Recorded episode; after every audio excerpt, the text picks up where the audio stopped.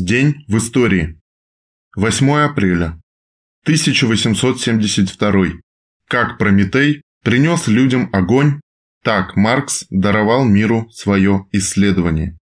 8 апреля 1872 года вышел на свет первый том «Капитала Карла Маркса» в русском переводе Любавина, Лопатина и Даниельсона. Как Дарвин в биологии, Эйнштейн в физике, так Маркс в гуманитарных науках является фундаментом всего современного здания объективных знаний о мире. Тысячи и сотни тысяч раз опровергали, в кавычках, его буржуазные профессора и продажные журналисты, лживые политиканы и добродушные либеральненькие социалисты, в кавычках. Марк стоял под самыми тяжелыми ударами оппонентов, искавшими ошибки в каждой запятой его исследований. Главным трудом Маркса является «Капитал», детальное исследование капиталистического общества, вскрывающее самую суть обогащения успешных в кавычках людей, основы несправедливости и неравенства нынешней эпохи.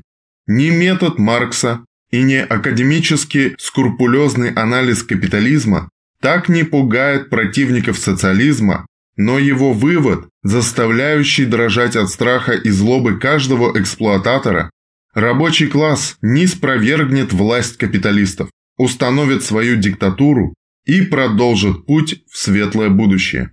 Без Маркса социалисты всего мира путались бы в утопических вымыслах, и как Прометей принес людям огонь, так Маркс даровал миру свое исследование.